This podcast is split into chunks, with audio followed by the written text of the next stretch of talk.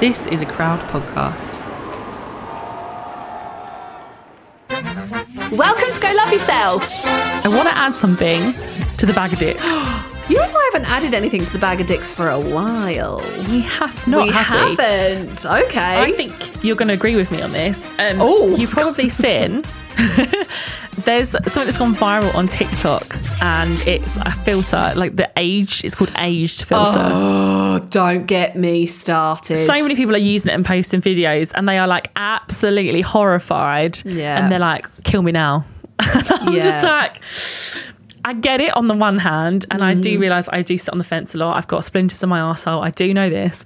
I just think, on the one hand, like I did it, and I don't normally go at full for these things. And I was like, oh God, no, because I just Mm-hmm. had these like jowls, and my hair was really grey, and I, I didn't like it, but it was just because it was a bit of a shock. But I think that it, it is just. I just feel like we are as a society, like you know, we always talk about how like we as fat women can't win. I feel like uh, older women can't win either, and God, older no. people. And there's just like such a kind of scrutiny and a stigma around getting old. When actually, it's a privilege, isn't it, to to get It to get old and grow old.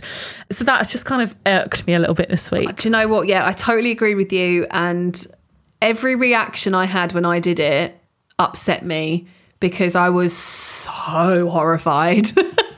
um, and that's that's probably not the right thing to say on this podcast, but I will be very honest. I was horrified.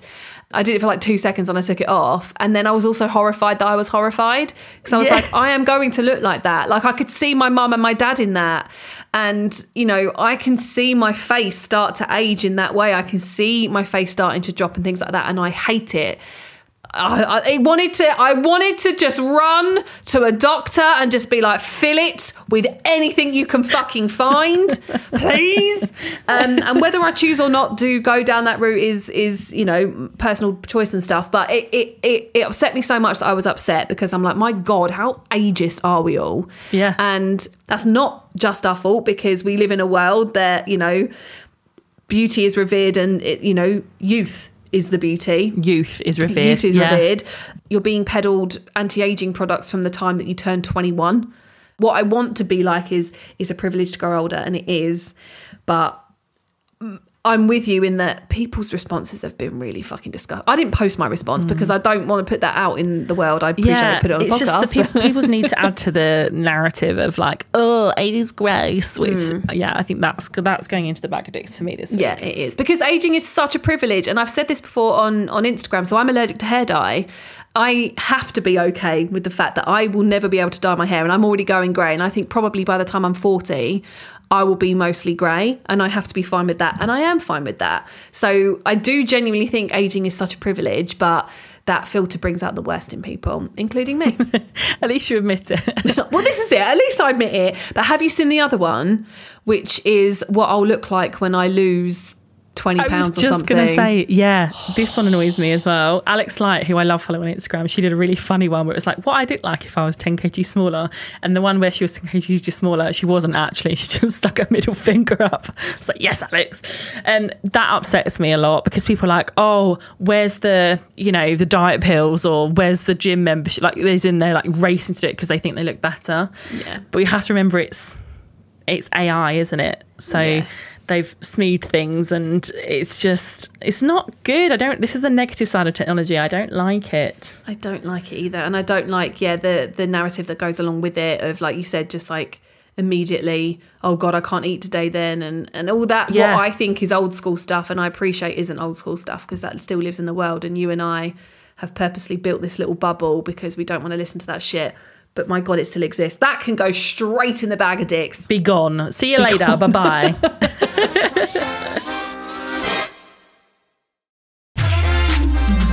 So today's topic is something you all know that I know very well, and we get so many requests to talk about it, and that is single life and how to love it, especially in your 30s.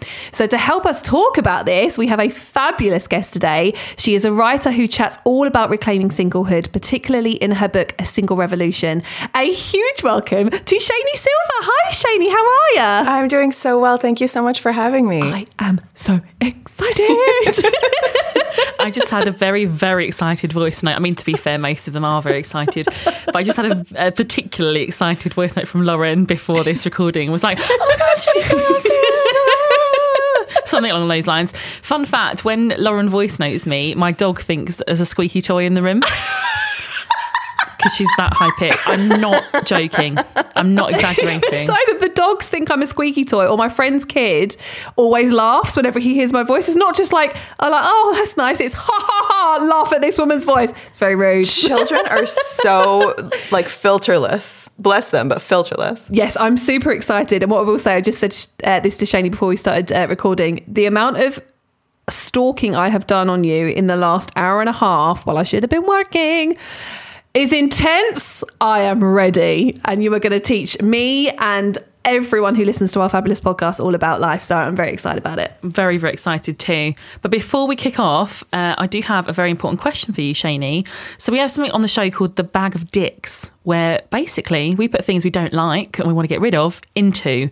So I want to know: is there anything that has pissed you off this week, big or small, that you want to put into the bag of dicks? Oh, oh God. Yeah, sure. I hate to be this basic, but the weather, Girl, you're talking to two British girls. yeah, we love it. the degree of heat that I have experienced. I live in New Orleans, Louisiana, in the U.S., and um, I chose to live here. I made this decision consciously to move here from Brooklyn. Um, the last eight days of my life have been the worst heat wave I have ever been a part of, and I have lived in some very, very hot climates. But this was born of Satan himself, and it is over now. How hot are we talking? Unable to safely be outside for longer than five minutes. Hot, like Oh my god! so the heat and oh, and you guys have a different system that I have never ever successfully learned. So I'm ready. To, I'm ready to Google and to, to to do the transfer. So you tell me how many Celsius. The heat index in Fahrenheit was 116 on Friday.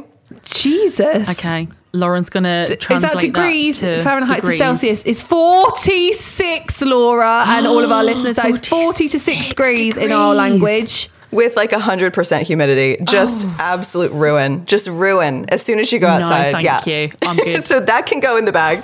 It would melt. A Yeah, you do. would melt. You do. I mean, I'm like Olaf in like 28 degrees. Like that's It's really. Nah, that is not it. Do you guys have aircon oh, yeah. where you are? You have to. It's like a safety issue. We understand. We yeah, when we had a we had a 42 degrees last summer and I sat in my car with the aircon blasting and cried my eyes out because that was the only way I could feel like I Not could manage dramatic it. at all or anything, I was just like, do you know what I mean? I think it was like 3 days and it was day 3 and everyone was just like miserable. And I said we're not set up for it. We don't have aircon and I love that every year we moan that we don't have aircon yet aircon is never introduced. But um, yeah, I just sat in my car. I went to the McDonald's drive-through and I cried. um, anyway, it is so wonderful to have you on the podcast because you talk all about being single and um, one of the things i want to talk to you about is like being single versus dating those two things being very different and kind of reclaiming singlehood and learning to kind of enjoy it for the pleasure that it is. And i say that as a single woman we're going to talk all about it. So just to sort of start us off can, can i ask like how you got into all of this? And have you always been this comfortable and confident with being single? Or has that been something that you've learned kind of in your journey of being online as well?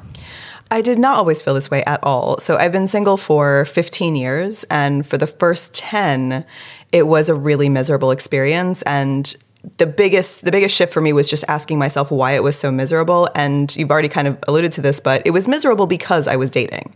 There was nothing about singlehood that was miserable. It was dating that was the miserable thing, and it was just sort of letting singlehood take the blame for its crimes this entire time. Like singlehood itself is a gorgeous, beautiful valuable thing and a valid thing too. But because typically the understanding is when you're single, you date. If you don't want to be single anymore, you date. I don't think that's true. I think you have a better shot at meeting someone literally any other way than dating, but we'll get there. The societal narrative is that if you're single and you don't want to be, you date. And so it becomes kind of almost like a chore, like doing your dishes or folding laundry. If you're a single person, you're going to participate in the dating space. You're going to try to not be single anymore.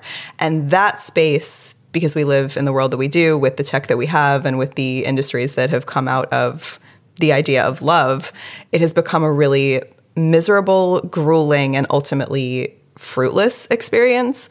And so it took it took a good 10 years of just absolute utter misery in the single space for me to start asking myself what I was doing. Why am I why am I trying so hard to get out of singlehood? Why is this the only way out of singlehood? Like why am I continuing to put myself in a terrible position, a miserable position, a lack focused position? Like for what? What is so bad Mm-hmm. about time alone? What is so bad about singlehood? And as it turns out, not much. It's great. I love it. And you know, I've been single for many, many years as well. And there have been like periods of time of like two years, a year and a half there, all this kind of stuff where I haven't dated because I haven't wanted to. And I felt so much pressure from the people in my life to date. And I and I was like, God, am I weird because I'm not dating? But it was so nice not to. And I did one of the, the longest period of time was actually during the pandemic. And, you know, I worked at the time for our National Health Service in communications and it was just really busy and horrible. Do you think I had the time or the mental power to talk to men online? No, even if they were fabulous. And I always felt like honestly, probably until recently, where I, I think you get older and you're like, I really don't care what you think. I thought it was I was weird for having those really long stretches without dating, but being pretty content with life. There's nothing about taking a break from dating or, in my case, giving it up altogether. There's nothing about that that precludes you from finding your partner because dating is not the only way that people meet. It's just one way.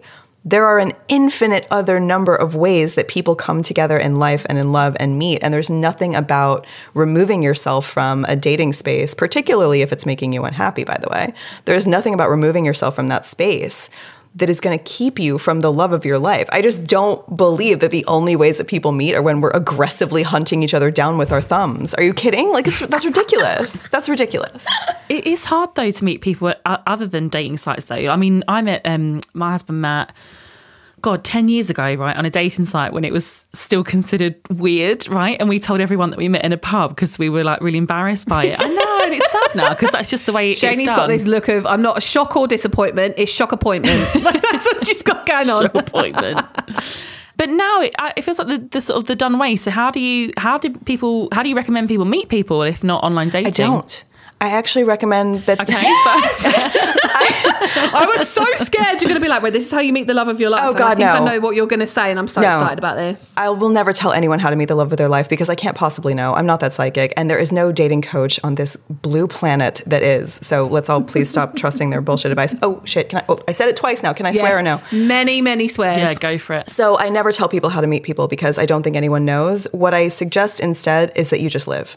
You live your life, you do what you are authentically drawn to do or not do. You live a life that feels good to you, that is full of everything else friends and family and hobbies and career and goals and travel and pets and whatever, whatever you want in your life, whatever feels good to you and authentic to you, do that you have one life. We all have one life. And for single people, we have been told for so long by so many that our only focus is allowed to be finding someone else. And I think that completely ignores the fact that we are a whole person. Mm. And I don't think that single people only get to focus on dating and only get to focus on finding someone. And for a decade, that's all I did. And I'm very sad for everything that I didn't do during that decade because I thought I couldn't, because I was alone, because I thought it wasn't time yet, because I hadn't accomplished the partner thing. There was so much that I held back for myself because I'm like, well, you don't have a partner yet. You can't do that yet. You can only do that once you have a partner. And that was such a bullshit half-assed way to live. I was living a fraction of my own life because I hadn't found another person yet. It's just it's wild to me now. But I I still speak about it with a lot of empathy because there are still a lot of people living there and I care for them very much and I don't want them to feel ashamed. I don't want them to feel like failures.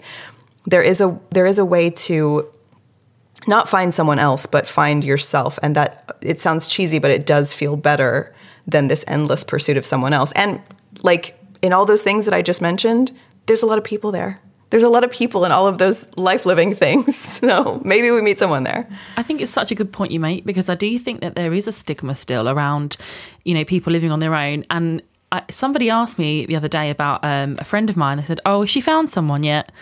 Oh, shit, were they talking about me? They were, but I don't want to say it. yeah, I'm not. Yeah, I of course they fucking word. Get it every day, babes. Has she found someone yet? Hold on a minute. I'm actually like irrationally angry. Carry on. I knew you would be. Sorry, that wasn't designed to make you angry, but it, the the tone of it was almost was like condescending and like oh well you know that's when her life will begin. And it's the same when you know people like get married then it's well, when you're going to have children and then it's you have one and then it's when you're going to have another one. And i feel like as women in particular our life achievements I remember my, my dad saying to me again, like, I don't know, 15 odd years ago, something like, oh, I just want her to meet someone, have lots of babies, and be happy. Well, and I actually remember saying to him, you should want so much more for, for me than that. And um, I, I, feel like it is changing, but there still is that expectation now of like, if you're not married with kids, that you don't have a full and happy life, especially as women. And like men more so, like, you know, you look at Leonardo DiCaprio and he's like this kind of single, you know, batch he's cool or whatever. But if, if you're a woman on your own, you're and you're a spinster and there's something wrong with you and you're left on the shelf. And I really I really hate that. So I really admire the fact that you're challenging that stereotype and, and that stigma. And I, I think it, I just think it's so important. The next time somebody asks if your friend has found someone yet, um, ask them why they're asking. Ask them why. Throw the question back on them. Make it their responsibility to answer, not yours and not hers. Ask them why they're asking that question because I don't think they've ever asked themselves why. That is the first question that comes into their mind when they think of Lauren. Mm-hmm. And it's not rooted in anything. It just isn't. Like there's so many other questions you could ask about her or anyone. And it's such an invasive thing as well and we would never ask a married person so how happy is her marriage? How happy is your marriage? We wouldn't so do true. that. So true. I'm gonna start. I'll tell you that right now. the next married or coupled yeah. up person asks me i'm gonna go back with how's your marriage babes? Do you know? No. It's the same question. It's the same question. You are asking about someone's private romantic perhaps sexual life. It is not your business and i'm tired of the notion that like, you know, what happens behind closed doors with couples is none of our business. Single people's doors closed too. And we need to start treating everyone the same, not giving respect and dignity and privacy only to those who are also in love. What?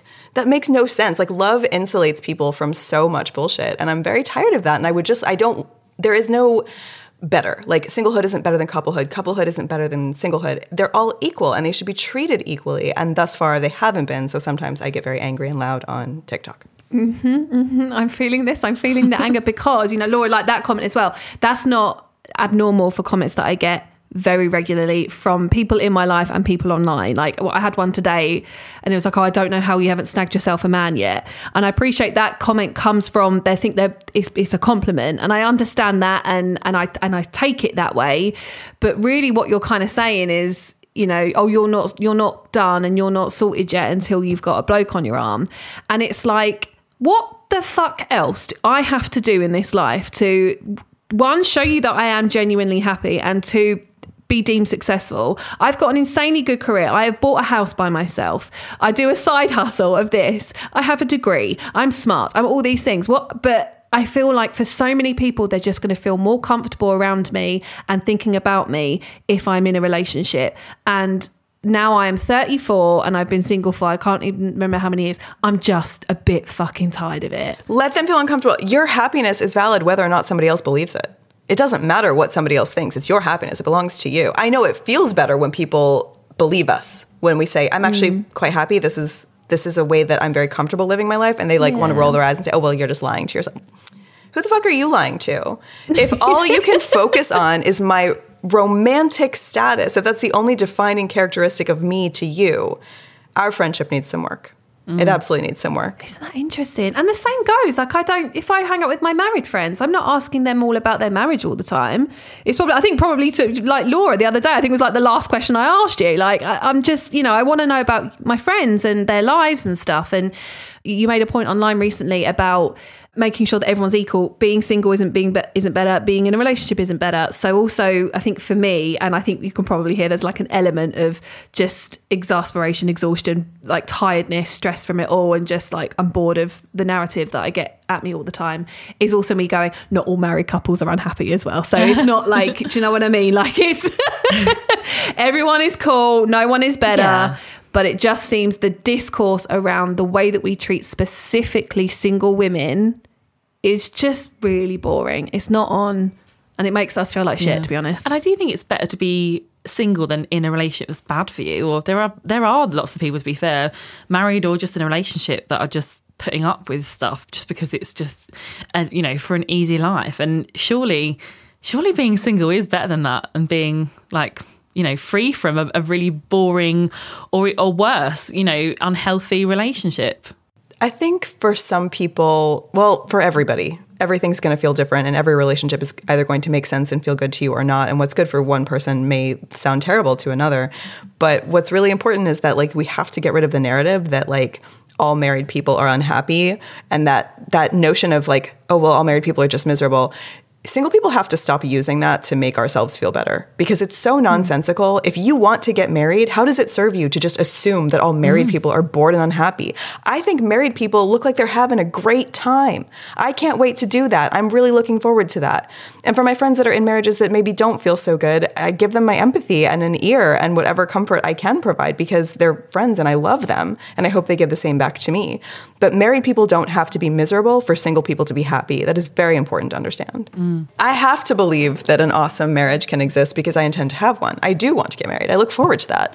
And when it happens, I like to think that I'll be a better partner because I spent this time as a single person identifying like what I want in a relationship and it's no longer this list of like attributes it's more a list of feelings like how i want to feel how i want to reciprocate feelings and like there's a lot more care and genuine love and things than there used to be like well it'd be nice if he was tall like we're we're done with tall being on the li- can Yeah. we stop like Yeah, yeah. it's much more beneficial to me and my like romantic headspace to identify what i actually want and not what i was maybe like societally groomed to think was good so in that case is it kind of things like so for me we talked about this recently i would like somebody who has the same kind of morals as i do and has the same social stance that i do that's really important uh, yeah someone who is like my biggest fan that kind of thing someone who can rock up to a barbecue with all my friends and just hang out and it'd be fine. Those are the things I'm after. I don't care if you're tall. I don't care if you have lost your hair. I don't care if you've got shit clothes. I just don't care. I just want is that is it that kind of thing you're talking about? Yeah, absolutely. There are layers to it. There are always going to be layers to it. I would love, well, I won't be with someone that I have to socially babysit. Like, there's just, I'm never going to go to a party and have to, like, are you not. kidding? Like, there's no way. I turned 41 on Friday. There's no way that I have gone this much of my life to settle for, like, a past version of what I would have settled for. Like, there's no way. I've just come too far. There's a lot of feelings that I want to be, most, most importantly, I want equality and balance in the relationship. I don't want to become someone's mother or maid. That's not going to work for me. I want equality and balance in the home. Like emotionally, I want us both taking care of each other. And I think if we both emotionally take care of each other, it's going to be easier to identify when one person isn't pulling their weight. And I also hope to have like the communication safety in a relationship so that we can say things like, I haven't felt very emotionally supported from you lately? Is there something going on that we can like discuss or work through or like how can I support you if there's something difficult that has been preventing you from from being emotionally present for me? Emotional maturity is very important to me. Balance, emotional maturity. And it would I mean I like to think a lot of the other things will fall into place. And I also am really, really excited to be surprised because I know how I want to feel, but I don't know so much about my future partner because I haven't met him yet. So I'm mm-hmm. very much looking forward to being surprised by what he does for a living, what his hobbies are, what lights him up, what excites him. Some of that's going to gel with what I do, but some of it isn't. Some of it's just going to teach me and delight me. And I'm going to be like, yeah, that's him. He's really cool, isn't he? I love that. I love as well that you're.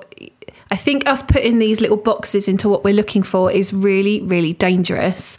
And what has been so wonderful recently, and I won't name names, but one of my friends is in a new relationship with somebody who is. Probably the opposite of the guy that she used to swipe right on on Tinder. Do you know what I mean? He is the absolute opposite, and she is blissfully happy. And that's so. So putting these little boxes of things that we want is silly and i love that we could be surprised by it. Yeah I, th- I, think, I think that's really nice. Like i'm excited about that. I wonder what i wonder what he's up to right now. But that's really exciting. I hope so. Laura, we are back with another of our favourite ad reads ever because today we're telling you guys all about the online sex education platform of our dreams, Beducated. Yeah, so we speak about this all the time, but sex education in the UK, let's be honest, it's not great. There's so much awkwardness around it, which I really, really hate. That means that people end up just learning about it through porn or not learning about it at all. I remember our sex education at school was literally like actually. Like I'm giggling because I'm remembering like how like cringe it was, but it was just mm. anatomy. Yeah, no, I, I feel you. My the sex education I got at school was subpar. And actually my mum i'm really lucky that my mum was was such an incredible mum and bought a book.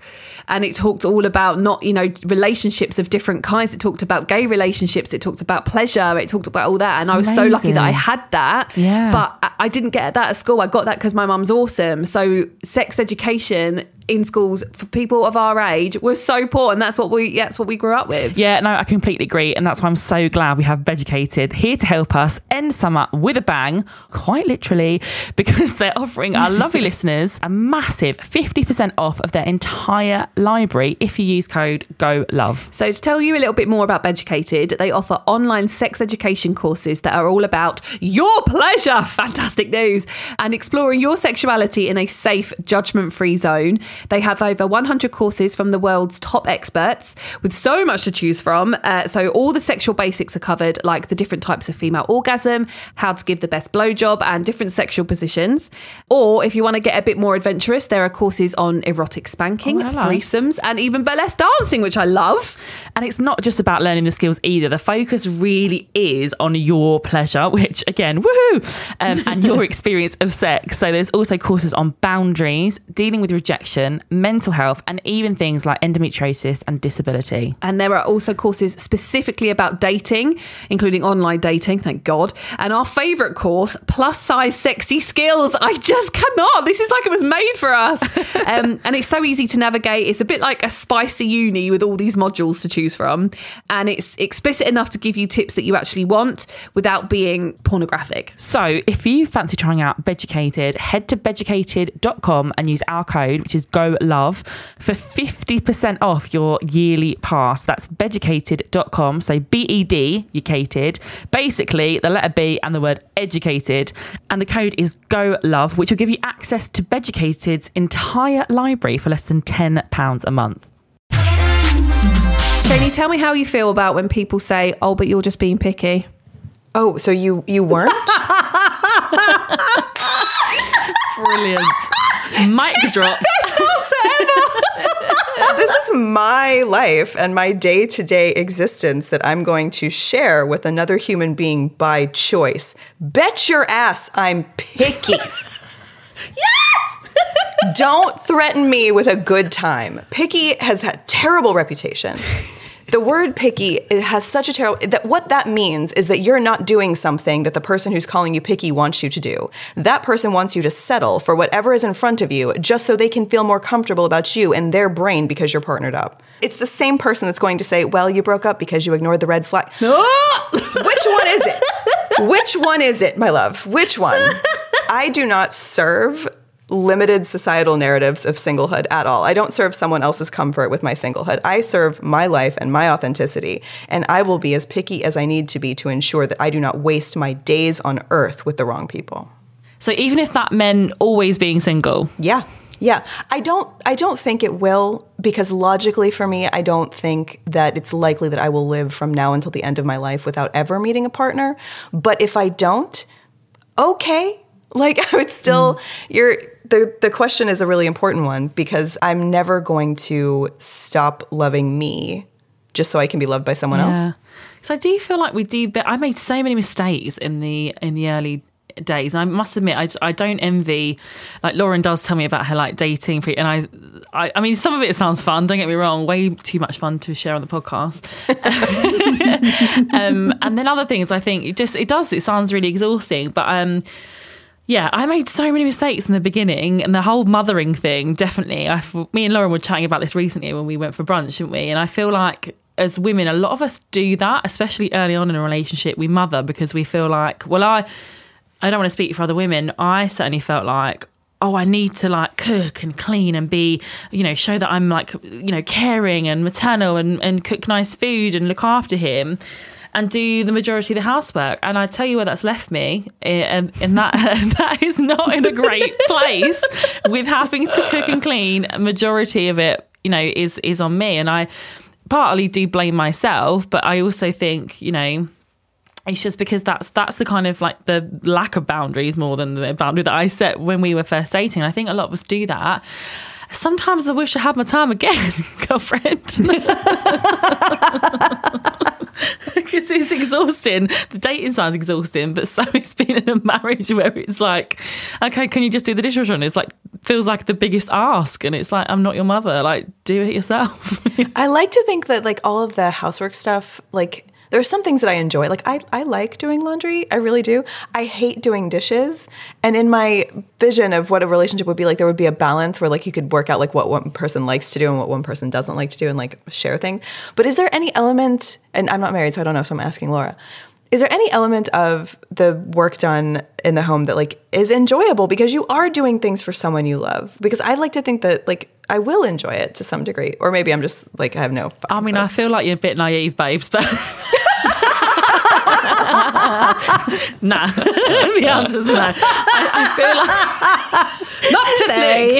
I think when we first started out, right, it was not. I, I I did enjoy it. To be fair, I was like, I liked looking after him, but now it's the. sorry, I don't know why I'm. I'm like, this is not couples therapy.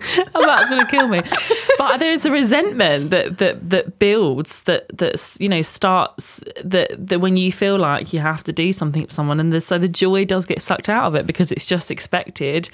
And I think that's why probably like I've really lost my love for cooking now. Like the other day, I cooked. I'm not joking. The world's most disgusting, vile dinner, um, and I think it's when you don't put love into something. It doesn't. I just want to make it clear. Like I do love Matt very, very much, but um, I think yeah, it is. It is hard that division of responsibility, and I think that again, this kind of like it's a sort of misogynistic view, isn't it? It just always falls on on the woman, like traditionally and that's fine if I wasn't working or at home and that's what we had decided. But actually, I've always worked and I've always contributed financially, sometimes more. And so, why should I be the one that cooks and cleans all the time? And I think I saw a really interesting quote the other day that said about, you know, we we get sold this lie as women that we can have it all. And actually, what it means is we can do it all. And I mm-hmm. thought, yeah, that's. That that's what it means, you you know, and I I just oh, think that sucks for us. that for me, having seen how you know other relationships go, whether that's people in my life or online or whatever, that division of labour in the home is something that really bothers me. It doesn't bother everybody to the extent it bothers me. It's just it's my issue. So I know that for when I get into a relationship, that's going to be something that will be discussed and talked about. I I absolutely pla- I do not plan. I will work full time. I do not plan to do the the majority of the the, the labour in the home. Um, but it's because I've had this single time away and I've had a lot of it to kind of think about what are my non-negotiables and my negotiables. And do you think it's kind of is that why being single is that why having this single time obviously on top of all the wonderful stuff and living your life and it's wonderful and we will talk about that because it is fantastic is that why you think it's so important that everyone has a little bit of single time No, I don't think the only reason to have a wonderful single time is in service of your future relationships. I think it's, yeah, I think it's. I think it's more to serve your life now and to serve your growth and development as a human being. And I, I have to assume that it is a bit easier to like grow and emotionally mature and do whatever self work you want to do, not being in partnership. Because while you're in partnership, you're also doing the work of that partnership too to maintain that relationship. So it's just a bit easier to do like mm-hmm. self reflection and self development when you're on your own as opposed to being with someone else. And also, like, it just takes time to be in a relationship. It takes effort, it takes energy. Like, and I don't have to exert that right now. I just don't have to. And I choose to see that as a positive rather mm. than as a lack. It's just a choice. Like, everything about singlehood is a choice. The societal narratives of singlehood are so ingrained that we've come to believe that they're not a choice. We just come to believe that this is the way things are, but it's not. Things are the way you choose to see them. And that's all reframing is. Mm. So, Shani, we had loads of questions from our listeners for you. I'm going to start with one from Georgia. She says, I have been trying to reclaim my singlehood and unlearn all the pressures to be in a relationship, but I'm still finding myself ultimately wanting a partner. Does that mean I haven't unlearned all the pressures, or is it okay to feel like this? Oh my gosh. Want what you want. This reframing mm. singlehood and and changing your perspective on it is never about removing your desire for companionship ever. Want a relationship all you like. I do. I want a relationship every day of my life. The difference is I'm also happy in my singlehood at the same time. That is a possibility. It's never going to be about removing your desire for companionship, for love, for sex, for affection, for whatever it is. Retain that. Keep that. It's a beautiful thing. It's a human thing. But what we can let go of is this lack and misery and sense of failure and sense of outcastness and sense of uh, us being less important in social hierarchy than married people. That's what we can let go of. Don't ever let go of your desire. That's never that's never required of you ever. I think our desire is a beautiful thing and it should be validated. I love that. Um, we had another question from Natalie, and this is something uh, that I feel very much in my life at the minute. I talk about a lot online. And she asks Have you got any advice for dealing with life admin as a single person? It is exhausting having to make every household decision by myself. And I feel that so hard. I relate so hard. Yes, and the way that we will reframe this is that are you making all the decisions on your own and that's burdensome or are you making all the decisions on your own without ever getting in a fight about them ever? you are so correct because do you think I would have had this decor in this room that I'm recording in right now if I had a partner? You should. I got to make this decision. You should. you should keep it. When you're partnered, I better still see that on your yes. wall.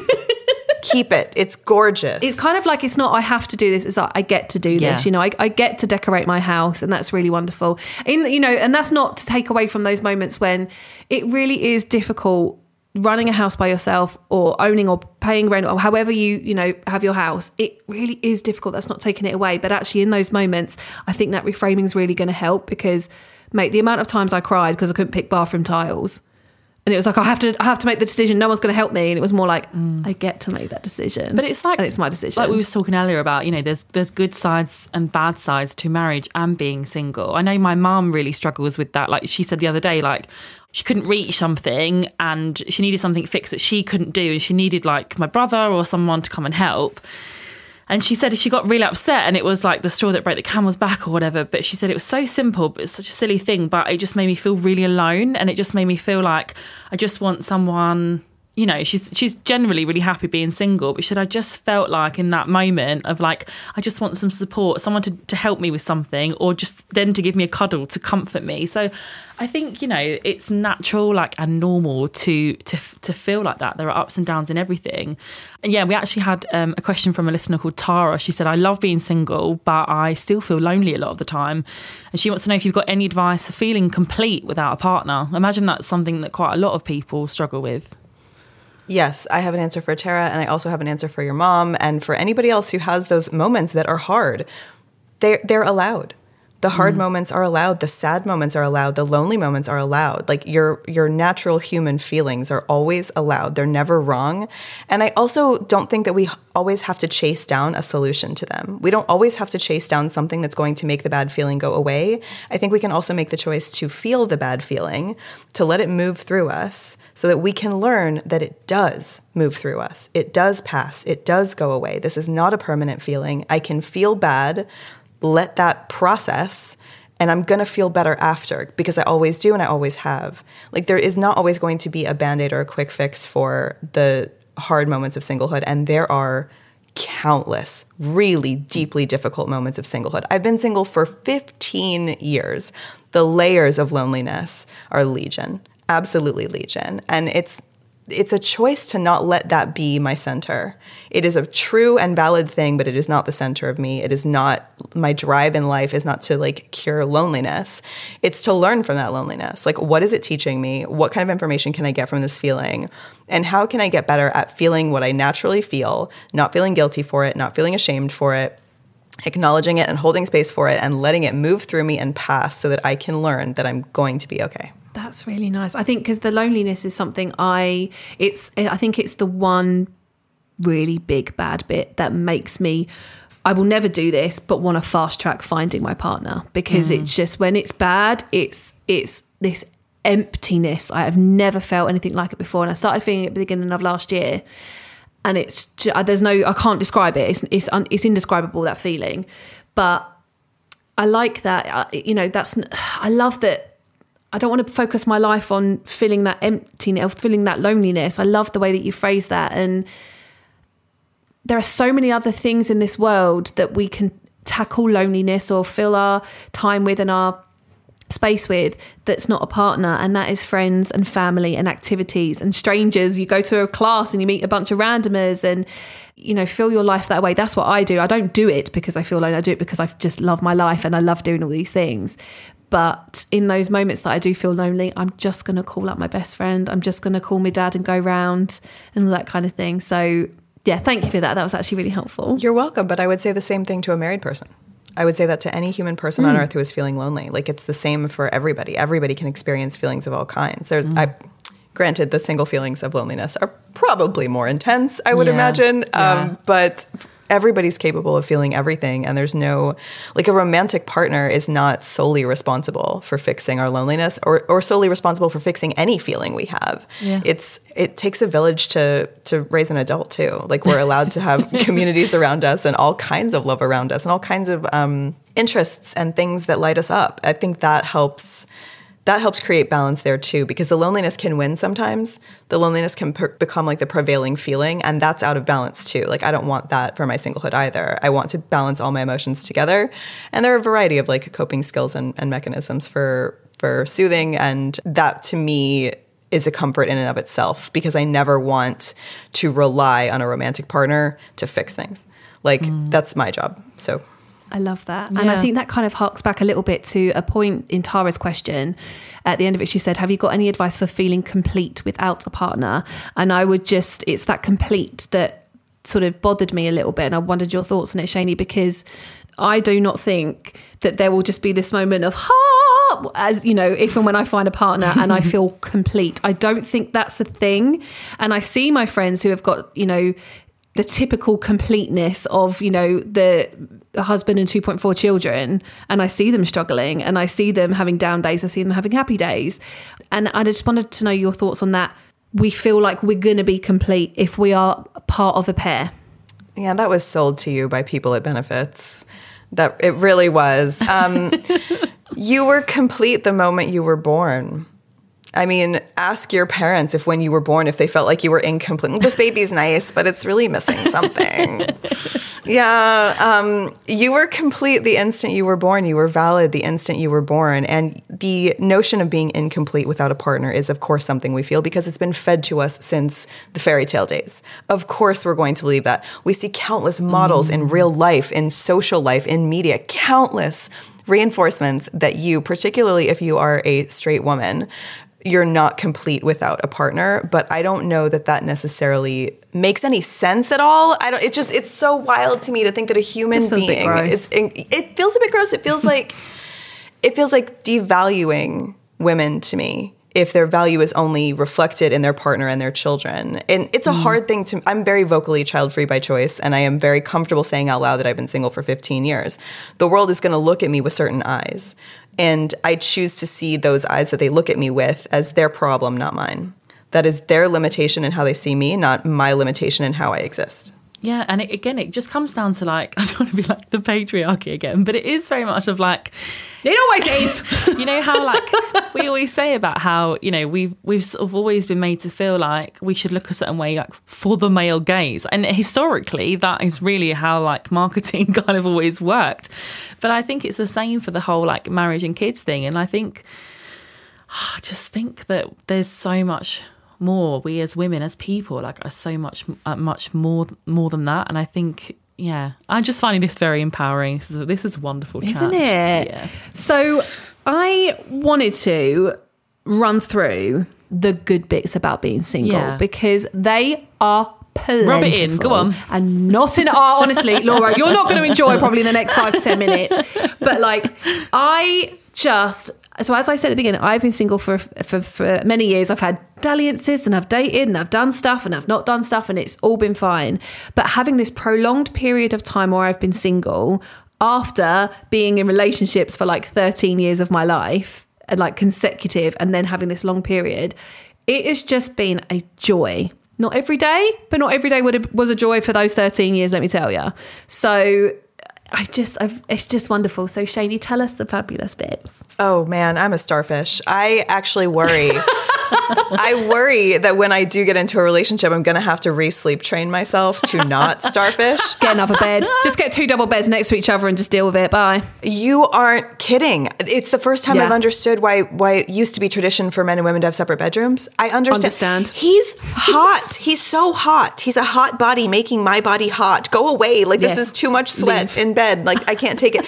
I need like space. I like roll around all night. I am who I am. So I'm a starfish and I don't ever have to worry about being a starfish or feel bad for being a starfish. The way that men in my in past iterations of my life used to bitch about me stealing cover. Get your own. Get your own blanket. These are my covers. I it's not stealing if I bought it. Buy your own covers. Get your own. I'm fully going to burrito myself in my own covers when I do share a bed with a man someday because I think that's going to be essential for a relationship, as is separate toilets. That's a whole other issue. Oh, I was just about to say, I'm telling you now, non negotiables is a huge, humongous bed, probably with two separate duvets and separate bathrooms or toilets and sinks. Just leave me alone. It's half Yeah. the reason I left New York because I can afford a house with two bathrooms here.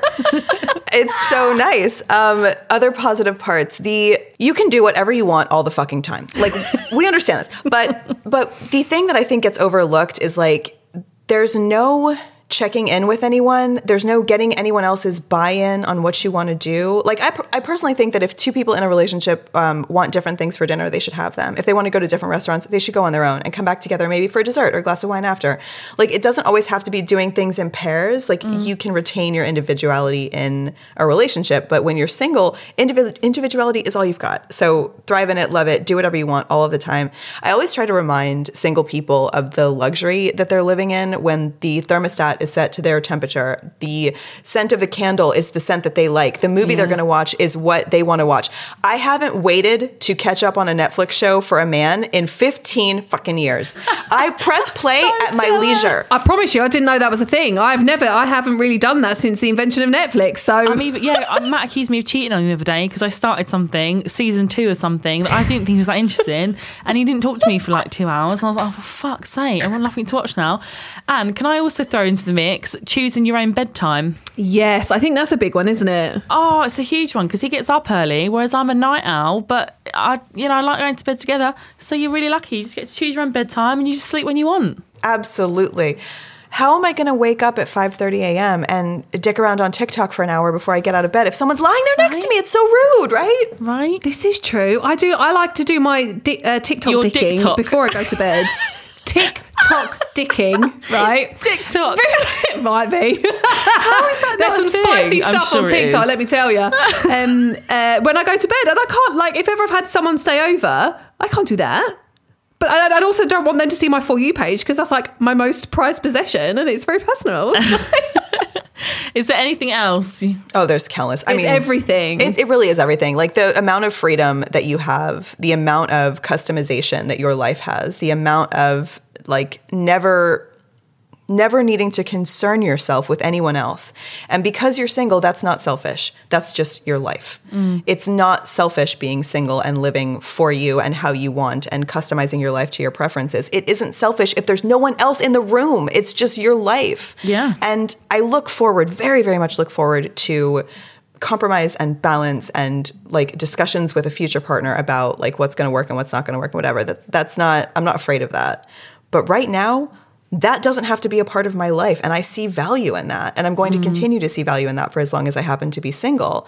There's good and bad to both. It's just that when I talk about the positive parts of being single. No one's ever really heard them before. So it tends to sound like I'm advocating for singlehood, but I'm not. I'm advocating for more balance to all of this because all we've ever heard is the wonderful parts of love and companionship and marriage. But there's just as much good on the single side. So I'm going to have to scream about it a little bit longer in the sake of like balancing those scales. Yeah. Hell yes. And there's also there's so much fear, isn't there? How many I know we all know people who have said this of like they would rather stay in that relationship because they don't want to be single again. And it's like you don't know what you're missing out on, especially as you get older actually. Like there there is this fear of, you know, being single in your 30s and you know, I'm sort of staring at down the barrel of the gun at 35 and that's a thing.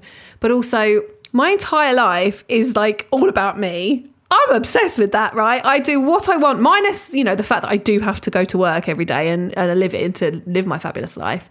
there's just something really cool about that. It's on no one else's agenda, no one else's time, and I get to fill my life with so much fabulousness. And one thing I wanted to add there as well, and I li- listened to a podcast recently, and I need to get the quote right, um, and I'll perhaps put that on my Instagram. And it was something like, because my life is so full of really rich friendships with women, I'm not craving the connection with a man. You know that will come when it comes. If it comes whatever i'm you know i'm cool with it. But because i have these really rich friendships and relationships with other people i'm not craving that and my life is still full just because i'm not in a relationship Yeah.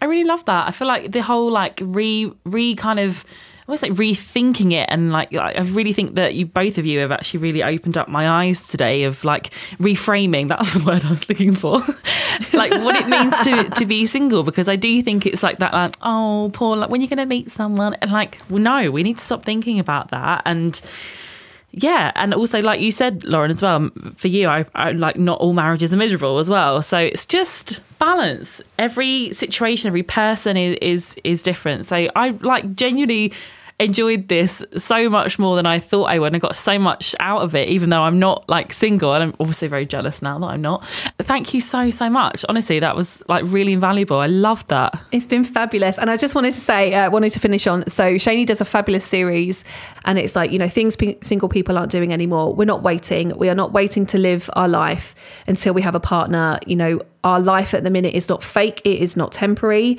You know, it is life. It is real. It's just, you know, my life is just as real as Laura's life. And I'm not going to wait to do all these wonderful things or whatever until I find someone to do that with. Hell no. Your life is not the before. This is not the mm. before part of the real part, which is the part when you have a partner. This is not a before. This is not a preamble. This is this is your life. This is not a waiting period for the partner part. It is already happening. Your life is already here. It's already happening. This has been such a good episode. I genuinely, hand on my heart, I've I've absolutely loved this. I think it's going to help so many Yeah. people. And you know what? Even if it doesn't, it's helped me. Thank you so much for having me. I'm absolutely delighted to have talked to you both. Imagine you're walking down the street and you see someone famous, really famous. What do you do? Play it cool or stop and stare? Play it cool. Mm, but also, yeah, stop and stare. Now, others have spotted this A-lister. They're staring too, and some of them aren't playing it cool at all. Now imagine you're not the one staring at the celebrity, you are the celebrity staring back. Oh, You've got pots of money, adoring fans, and a big house. But look, you've also got all of us watching, judging. Being really, really famous, it's not easy. They say be careful what you wish for. From Wondery, I'm Anna Leong Brophy, And I'm Emily Lloyd Saini. and this is Terribly Famous, our new podcast which takes you right inside the lives of our most dazzling celebrities to find out what it's like to walk in their shoes. Terribly famous. Listen to Terribly Famous wherever you get your podcasts. Who knows, Emily? You may even gain a newfound appreciation for being a nobody. I don't think that came out how you meant it. I know what I said. Terribly famous. What a great guest Shani was. I feel like you needed that. Am I right, Smithy? I did, and I feel like I think we all probably did a little bit. And I just, I really, really thoroughly enjoyed it, and I feel, I feel a bit, you know, buzzing now. I'm not gonna lie. Yeah, I do as well. Like, even though I'm not single, I feel like there was so many like really, really good takeaways in there. So thank you, Shani. And in the kind of spirit of stuff that Shani was talking to us about, I do have another Am I the Asshole that made me feel things. so I have to read it out to you. okay, go for it. Okay, the headline, ladies and gentlemen, is Am I the asshole for unfolding my clothes because my wife accidentally folded them the wrong way? Fucking men. Right. My wife and I have been married for five years and we have three kids that are three, two, and almost two months old. My God. I work and she stays home to take care of the kids. She is a great wife and mum, and I love her. Whenever she does laundry, she rolls and puts my clothes on hangers and I put them away. Would you want a medal? Uh, yesterday, when I got home from work, she handed me my basket of clothes, but instead of them being rolled, they were folded. Bitch. I asked why, and she said she forgot and then did them like everyone else's. I said that was fine, and I went in our room and unfolded the clothes and laid them on the bed, planning on rolling them back up. However, I realised I didn't have time because I had to work on a presentation, so I went back to my office and started working. My wife came in a while after that and asked why I unfolded my clothes. I said because I wanted them to be rolled and was going to do it, but realised I needed to finish work. I asked her if she could please re roll them, and she just walked out. She came back with a basket of all my clothes and just dumped them on the ground in my office and called me an asshole and told me to do it myself. Mm-hmm. I think that it wasn't an unreasonable request because she takes care of things around the house, and I've had the same preference for my laundry for our entire marriage. I work hard to provide her and our children with a privileged life, and I don't think properly rolled laundry is asking for that much. I did plan on doing it myself, but I just couldn't. Now she has given me the cold shoulder. I'll tell you what, mate, you're lucky you get a cold shoulder. I would divorce. I you are an thing. asshole, and you should be sad and alone. Bye. Sad and alone. That's what you deserve. I cannot. How? Honestly, it's that's just petty. Yeah. Yeah, I love as well. Like you know, your wife. Uh, you got three kids that are three, two, and two months old, and you think you're the only one that works to afford you a privileged life. Sorry, what? Uh, there are no words. There are no words. I think He's going in the bag of dicks immediately. He is going in the bag of dicks. And again, it's, it's stuff like that. And I mean this so very genuinely. And I talk to my single friends about this all the time. It makes me so happy not to be in a marriage like this. And this is why I'm mm. staying single because I could find myself a boyfriend, as I said in this episode, very, very quickly. But I am not looking to mother someone. And I understand there's a division of labor in this relationship. And she takes on a lot more because she doesn't do a going out and getting paid job. Nah, I ain't having it. Ain't having it. Get a fucking life. Build a bridge. Build a bridge, and then get over it. All right. See you later. I would be single forever. I swear to God. Please, can you just assure me that there are men out there that, that aren't like this? Please, please give me hope. I can't. I can't. Ah, no, No, I, I give you this. My sister-in-law is. Uh, they're not married. They uh, are in a long-term relationship. With he's the loveliest guy, and he does his fair share, if not more, of housework and chores. And my dad recently built their patio for them, and he was like horrified when he saw him running a Hoover around. He was like, "Are you feeling all right? Is is Amy unwell?" All right, Dad. yeah, all right, Dad. But no, he's a really good egg. So I'm, yeah, I think they do exist. I'm not married to one, but okay, they do exist. My goodness. Okay, oh, I will. Oh, we live in hope. That's all I can say at this moment in time. I will say though, there are a few of my friends whose men do do a lot more stuff and would not give them shit for not rolling their pants. So I do live in hope, but I'm not feeling. God, I need to stop, don't I? Honestly, it's like I'm bitter or something. Right. Anyway. Thank you so much for listening to this episode. We really hope you enjoyed it, and we will, of course, be back next week with a brand new one. But if you want more of us in the meantime, make sure you follow our Instagram. Our handle is at Go Love Yourself Pod. Uh, you can also join our Facebook group. You just need to search Go Love Yourself Community.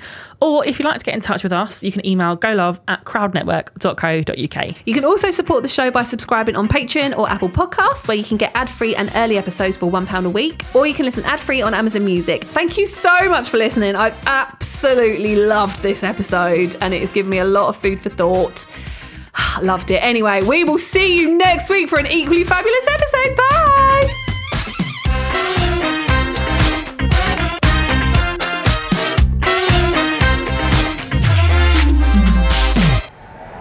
Crowd Network, a place where you belong.